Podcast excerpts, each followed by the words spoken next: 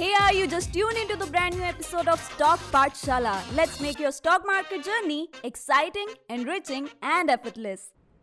Stock market में अक्सर आपने कुछ सेक्टर्स के बारे में सुना होगा, लेकिन क्या होते हैं ये सेक्टर्स? कौन से ऐसे मेजर सेक्टर्स हैं स्टॉक मार्केट में जो एक नए निवेशक के लिए एक अच्छी खासी अपॉर्चुनिटी लेकर आ सकते हैं?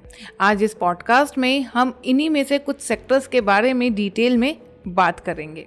तो पॉडकास्ट की शुरुआत करते हैं एक सिचुएशन के साथ। तो अक्षय अपने दोस्त लक्ष्य के घर जाने का प्लान बनाता है, जो एक सोसाइटी में रहता है। लेकिन जैसे ही वह सोसाइटी के अंदर जाता है, बहुत सारे एक जैसे फ्लैट देखकर असमंजस में फंस जाता है कि कौन सा घर उसके दोस्त लक्ष्य का है। अक्सर ऐसी स्थिति आपके सामने भी आई ही होगी। तो यहाँ पर आप लोगों की मुश्किल को आसान बनाने के लिए सोसाइटी में अलग अलग ब्लॉक्स बना दिए जाते हैं, जिससे आप आसानी से एक निर्धारित पते पर पहुँच सकें। शेयर मार्केट को भी अगर हम बिना किसी भाग के देखें तो एक निवेशक और ट्रेडर को हज़ारों कंपनी में से किसी एक को चुनना काफ़ी चुनौतीपूर्ण हो सकता है। अब इन्हीं चुनौतियों को कम करने के लिए स्टॉक मार्केट में इकोनॉमी और प्रोडक्ट के अनुसार अलग अलग सेक्टर्स में बांट दिया जाता है और एक जैसी कंपनी को एक पर्टिकुलर सेक्टर के अंतर्गत रखा जाता है। अब यहाँ पर किसी भी कंपनी में निवेश करने के लिए आप पहले उसके सेक्टर का विश्लेषण करते हैं और फिर उसके अनुसार एक सही कंपनी की जानकारी प्राप्त कर उसमें निवेश करते हैं। तो अगर आप स्टॉक मार्केट में निवेश करना चाह रहे हैं और कुछ ऐसी दुविधा में फंसे हैं कि किस कंपनी में निवेश करना आपके लिए फ़ायदेमंद हो सकता है, तो आइए उसके लिए एक सेक्टर की जानकारी प्राप्त कीजिए और फिर अपने एक सही विश्लेषण के अनुसार स्टॉक मार्केट में निवेश करें। अगर हम ब्रॉडली बात करें तो स्टॉक मार्केट को ग्यारह भागों में या ग्यारह सेक्टर्स में बांटा गया है। उसमें सबसे पहला सेक्टर है डिफेंसिव सेक्टर। अब नाम सुनकर आप सबको ऐसा लग रहा होगा कि इस पर्टिकुलर सेक्टर में वे कंपनीज आती हैं जो डिफेंस के लिए शस्त्र वगैरह बनाती है, लेकिन ऐसा बिल्कुल नहीं है। डिफेंसिव सेक्टर में स्थिर कंपनी को रखा जाता है जो नियमित रूप से स्टेबल रिटर्न प्रदान करती है। अब क्योंकि ये सेक्टर में कम वॉलेटिलिटी होती है, न्यूनतम रिटर्न आप इससे प्राप्त कर सकते हैं, तो इसमें रिस्क भी कम होता है। लेकिन हाँ, साथ में आपको रिटर्न भी कंपैरेटिवली और सेक्टर्स के अकॉर्डिंग कम ही मिलता है। अब क्योंकि हमने बोला कि डिफेंसिव सेक्टर्स में आपको एक स्टेबल इनकम मिलती है, यहाँ पर उन सेक्टर्स को रखा जाता है जिसका इम्पैक्ट मार्केट कंडीशन या इकोनॉमी का कोई ज़्यादा उस पर असर देखने को नहीं मिलता।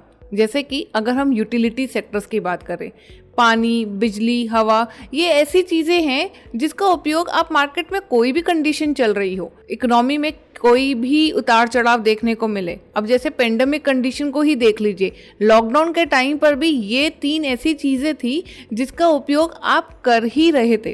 तो अब इन तीनों से जुड़ी हुई जो भी यूटिलिटी है उस पर आपको कोई भी मार्केट में ज़्यादा वॉलेटिलिटी या फ्लक्चुएशन देखने को नहीं मिलती है और इसी कारण इस पर्टिकुलर सेक्टर को डिफेंसिव सेक्टर में रखा जाता है। इसके बाद आता है हेल्थ केयर स्टॉक।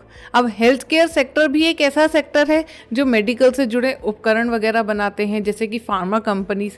अब इसका भी इम्पैक्ट आपको मार्केट की फ्लक्चुएशन या इकोनॉमी में कोई क्राइसिस या रिसेशन टाइम आ गया तो उसमें देखने को नहीं मिलेगा। लोगों को हर कंडीशन में मेडिकल फैसिलिटीज़ लेनी ही होती है, उनको ज़रूरत है। इस वजह से अगेन इस तरह के सेक्टर्स और इस पर्टिकुलर कंपनीज को डिफेंसिव सेक्टर के अंदर रखा जाता है। सिमिलरली आता है consumer staple sector. Consumer staple sector में भी आपको खान पान से जुड़े प्रोडक्ट्स मिलते हैं। अब खाना पीना भी आपके लिए उतना ही ज़रूरी है जितना कि पानी, बिजली और हवा, और इसलिए कंज्यूमर स्टेपल प्रोडक्ट्स और उससे जुड़ी कंपनीज को डिफेंसिव सेक्टर के अंदर रखा जाता है। इसके बाद आता है हमारा एवरग्रीन सेक्टर। डिफेंसिव के अंदर हमने तीन कंपनीज या तीन सब सेक्टर्स की बात की। उसके बाद हमारा जो मेजर ब्रॉड सेक्टर आ गया, that is evergreen sector. Evergreen sectors में अगर हम कंपनीज की बात करें तो इसमें निवेशकों की धारणा होती है कि ये पर्टिकुलर सेक्टर में जो भी कंपनीज आएंगी वो निरंतर बढ़ती रहेंगी और इसलिए ये निवेशकों की डिमांड के अनुसार ग्रोथ दिखाती है और एक निवेशकों के लिए अपॉर्चुनिटी बनाती है। समझने के लिए एक परिस्थिति लेते हैं। मान लेते हैं कि आप एक दस साल के बच्चे हैं और आपको हेलीकॉप्टर वाला खिलौना बहुत पसंद है, लेकिन आज से दस साल बाद क्या आपको वही खिलौना पसंद होगा? बिल्कुल नहीं, क्योंकि अब आपकी पसंद बदल गई है, आपकी प्रायोरिटीज़ बदल गई हैं। इसी अकॉर्डिंग इस पर्टिकुलर सेक्टर की कंपनीज काम करती है। आज पर्टिकुलर चीज़, आज पर्टिकुलर कंपनी या प्रोडक्ट की क्या डिमांड है और आने वाले दस सालों में क्या उसकी डिमांड इसी तरह से रहने वाली है या बढ़ने वाली है, उसके अनुसार इस पर्टिकुलर सेक्टर्स में कंपनीज को रखा जाता है। सबसे पहला सेक्टर आता है इंफॉर्मेशन टेक्नोलॉजी। अब समय के साथ हम देख ही रहे हैं कि इंटरनेट और टेक्नोलॉजी में एक अच्छी खासी ग्रोथ हो रही है और इसी कारण ऐसी कुछ कंपनीज और इस पर्टिकुलर सेक्टर को स्टॉक मार्केट में एवरग्रीन सेक्टर के अंतर्गत रखा गया है। इसी तरह से अगर हम इंफ्रास्ट्रक्चर फैसिलिटी की बात करें, इंफ्रास्ट्रक्चर सेक्टर की बात करें, अब डेवलप्ड नेशन में अगर हम बात करें तो इंफ्रास्ट्रक्चर एक सैचुरेशन पॉइंट पर पहुंच चुका है, लेकिन अगर हम भारत जैसे डेवलपिंग नेशन की बात करें जहां पर आए दिन सरकार द्वारा कुछ ना कुछ घोषणा होती है कि नए एयरपोर्ट्स बनाए जाएंगे या नए रेलवेज ट्रैक बनाए जाएंगे, रोड्स, फ्लाईओवर्स का निर्माण किया जाएगा, तो ऐसी स्थिति में आप अनुमान लगा सकते हैं कि इस पर्टिकुलर सेक्टर में निवेश करके आप आने वाले पाँच दस सालों में एक अच्छा रिटर्न प्राप्त कर सकते हैं। तो आज में क्या डिमांड चल रही है मार्केट में, उसके अनुसार इस तरह के सेक्टर्स की लिस्ट बनाई जाती है और उन सेक्टर्स के अंदर आप पर्टिकुलर किसी स्टॉक का चयन करके उस पर निवेश करने की योजना बना सकते हैं। इसी तरह से आता है F M C G sector, जो आपको पैक्ड फूड या डिमांड या आपके कॉस्मेटिक्स के जो भी आपकी रोज़मर्रा की ज़िंदगी में ज़रूरी चीज़ें हैं उनकी डिमांड के अनुसार ये प्रोडक्ट्स बनते हैं और इसीलिए इस पर्टिकुलर सेक्टर्स के स्टॉक्स में आप एक अच्छी ग्रोथ की अपेक्षा कर सकते हैं। अब जैसे कि अगर हम आज के टाइम पर देखें कि पैक्ड फूड्स की डिमांड बहुत बढ़ गई है और आने वाले टाइम पर क्योंकि लोगों के पास समय बहुत सीमित रहने वाला है तो इसकी डिमांड और बढ़ेगी।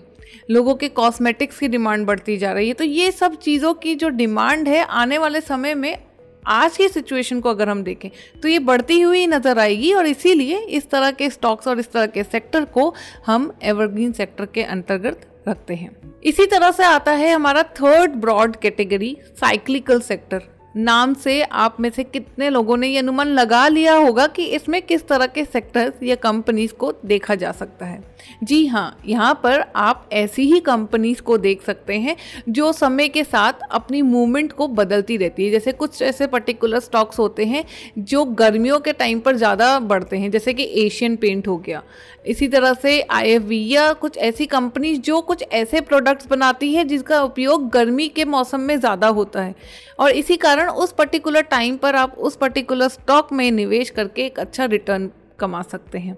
अब साइक्लिकल सेक्टर में जो स्टॉक आते हैं वो एक रेगुलर पैटर्न को फॉलो करते हैं और समय समय पर एक नया हाई और लो बनाते रहते हैं, क्योंकि इसमें वॉलेटिलिटी ज़्यादा होती है, इसमें रिटर्न के चांसेस ज़्यादा होते हैं and at the same time इसमें जोखिम भी ज़्यादा ही होता है। अब अगर हम इस पर्टिकुलर सेक्टर को समझें तो जैसे हमने कंज्यूमर स्टेपल्स की बात की थी, ये उससे थोड़ा सा अलग होता है क्योंकि यहाँ पर जो मार्केट में इस पर्टिकुलर सेक्टर या इसके अंतर्गत जो स्टॉक्स या कंपनीज आती हैं उसकी जो डिमांड है वो अलग होती है, उसके यूज़र्स अलग होते हैं। जैसे कि जो उपभोक्ता, जो कस्टमर्स होते हैं वो ऐसे शानदार उत्पाद प्रदान करने के लिए केंद्रित होते हैं जो बुनियादी जीवन के लिए आवश्यक नहीं है।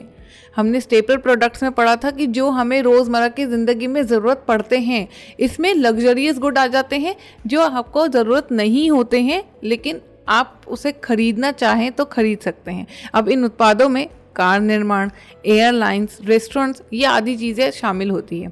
अब इस क्षेत्र में शामिल कंपनियां बाजार के ऊपर होने पर लाभ का भाग कमाती है और क्योंकि उपभोक्ता शानदार वस्तुओं को खरीदना पसंद करते हैं या स्थिर या तेज़ी के बाज़ार में विभिन्न स्थानों की यात्रा करते हैं, लेकिन जैसे ही बाज़ार नीचे जाता है ये विवेकाधीन खर्च पहली चीज़ है जो प्रभावित होती है, क्योंकि लोग इन अतिरिक्त खर्चों में कटौती करने के लिए सबसे पहले आगे आते हैं। इसीलिए एक निवेशक के रूप में आप केवल एक तेज़ी के बाज़ार के दौरान एक साइक्लिकल क्षेत्र में निवेश करके लाभ कमा सकते हैं। दूसरा आता है हमारे पास मीडिया और एंटरटेनमेंट। मीडिया और एंटरटेनमेंट सेक्टर में वे स्टॉक्स आते हैं जो आपको इन्फॉर्मेशन और एंटरटेनमेंट प्रोवाइड करते हैं, मतलब वो आपके एंटरटेनमेंट का जरिया है। अब लोग इस पर निर्भर नहीं है, ये तभी यूज़ कर रहे हैं जब वो चाहते हैं इस तरह की तरफ डाइवर्ट होना। तो इसीलिए इस पर्टिकुलर सेक्टर को हमने साइक्लिकल या स्टॉक मार्केट में साइक्लिकल सेक्टर के अंतर्गत रखा गया है। लास्ट में आता है हमारे पास सेंसिटिव सेक्टर। सेंसिटिव सेक्टर वह क्षेत्र है जो बदलती ब्याज दरों के साथ प्रति अत्यधिक संवेदनशील है। ये डिफेंसिव और साइक्लिकल सेक्टर के बीच में आते हैं क्योंकि वे बाजार में बदलाव से नहीं बल्कि ब्याज दरों से प्रभावित होते हैं। अब जैसे कुछ ऐसी कंपनीज होती हैं जो लेवरेज पर ज़्यादा काम करती हैं, जिनका व्यवसाय जो है लेवरेज पर, या फिर लाभांश देने वाली जो कंपनी जो डिविडेंड प्रोवाइड करती हैं, उस तरह की कंपनी सेंसिटिव सेक्टर में आती हैं। अब क्योंकि यहाँ पर हमने बताया कि यहाँ वो कंपनीज आती हैं जो उधार लेकर उधार की पूंजी से अपना काम करती है, तो ऑफकोर्स ये बात है यहाँ पर अगर इंटरेस्ट रेट में कोई भी डिफरेंस आएगा तो उसका डायरेक्ट इम्पैक्ट इनके स्टॉक प्राइजेस पर पड़ेगा, इनके प्रॉफिट और लॉस में नज़र आने लगेगा। एंड इसीलिए इस पर्टिकुलर सेक्टर्स में जितनी भी कंपनीज आती हैं उसे सेंसिटिव सेक्टर्स के अंतर्गत रखा गया है। इसके लिए अगर हम सब सेक्टर्स की बात करें तो इसमें आते हैं हमारे ऑटोमोबाइल्स, कम्युनिकेशन और फाइनेंशियल सेक्टर। अब ऑटोमोबाइल सेक्टर एक सेंसिटिव सेक्टर क्योंकि ऑटोमोबाइल सेक्टर में लाभ कमाने के उद्देश्य से उधारी ली जाती है। अब निवेशकों को उस उधार के पैसों पर ब्याज देना पड़ता है और अगर ब्याज दर पर किसी भी तरह का उतार चढ़ाव देखा जाए तो उसका डायरेक्ट इम्पैक्ट उस पर्टिकुलर स्टॉक के प्राइसेस पर और निवेशकों के निवेश करने के स्टाइल पर देखा जाता है। इसी तरह से कम्युनिकेशन सेक्टर आता है जिसके अंतर्गत फ़ोन कॉल, मैसेजिंग, इंटरनेट सेवाएं प्रदान करने वाली कंपनी आती है।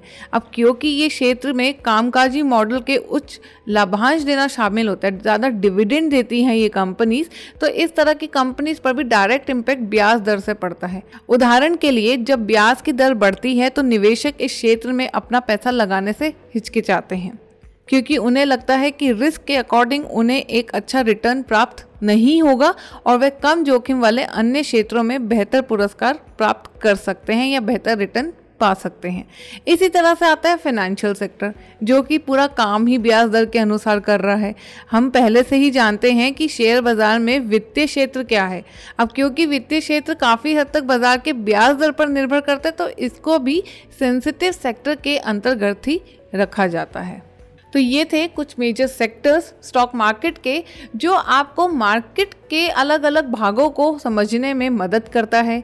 अब आप जिस तरह के निवेशक हैं, आपका किस तरह का जोखिम है, आप कितना पैसा लगाकर स्टॉक मार्केट में निवेश करना चाहते हैं और कौन सा सेक्टर आपको कम से कम समय में ज़्यादा रिटर्न दे सकता है, इसके आधार पर आप एक सही सेक्टर का चयन कर सकते हैं।